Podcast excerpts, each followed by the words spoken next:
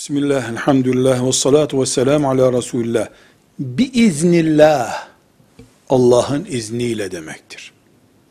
Mümin, etten kemikten, ölüme mahkum bir insan olarak, üç gün bile kalıp kalmayacağı belli olmayan, kudretinin sınırları gayet cılız ve dar olan bir insan olarak, yapacağım, ödeyeceğim, yaptım, ettim, bitirdim, tarzında büyük laflar etmemeli.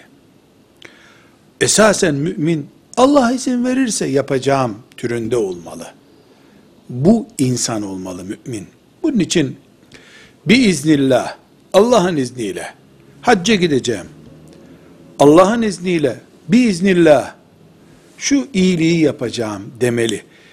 Evet, cüret, iradeni kullanmak ve sözünün eri olmak açısından mümin gevşememeli, yapamam edemem ne bileyim dememeli ama ben hesabımı yaptım, tamamen kendime inanıyorum, Allah'ın izniyle yapacağım deme basiretini göstermelidir.